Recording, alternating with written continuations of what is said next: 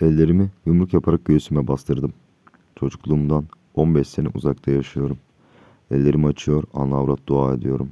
İnandığım şeylere dua ederek geçiriyorum günlerimi. Çünkü çünkü basketbol oynarken serbest atışta iyiyimdir. Futbolda taş gibi derler ya, kaya gibi defansım. Kendi dünyamda elimi ve ayağımı iyi kullanıyorum yani.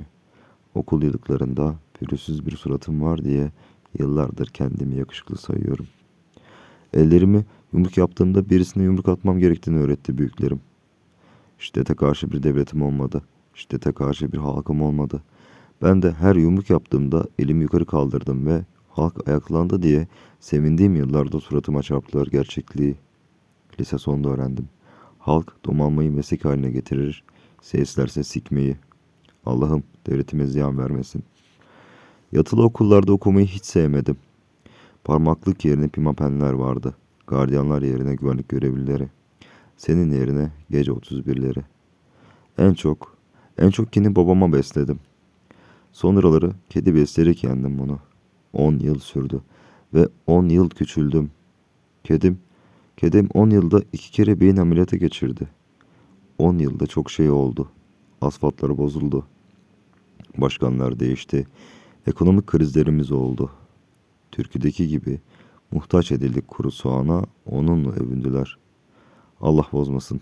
Toprak bütünlüğümüzü sağlayacak gençlerimiz hala varlar. Benim bütünümü sağlayacak bir yetkili yok burada. Ana avrat devam ediyorum.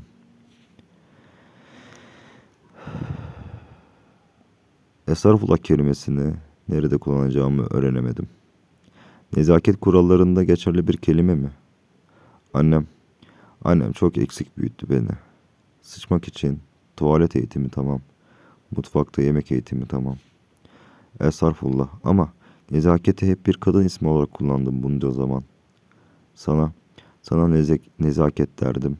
İsmin nezaket olmasa da. Bütün kadınları sevdiğim isimle seslendim. Bütün kadınlar benim için nezaketti. Ne kadar çok nezaket doğdu, ne kadar çok nezaket öldü. Verilerini tutamadım. Ellerimi, ellerimi yumruk yaptım. Neyse, girmeyeceğim artık ona. Bundan sonra yazacaklarımı kişi özelinde bağdaştırmayın. Çok seven bütün nezaketler üstüne alınır. Yüzyıllık yalnızlık bir geceyle kırılır. İlk şiiri hayat bilgisi dersinde matematik defterinin arkasına yazmıştım. Bütün güzel trenleri de üniversitede kaçırdım.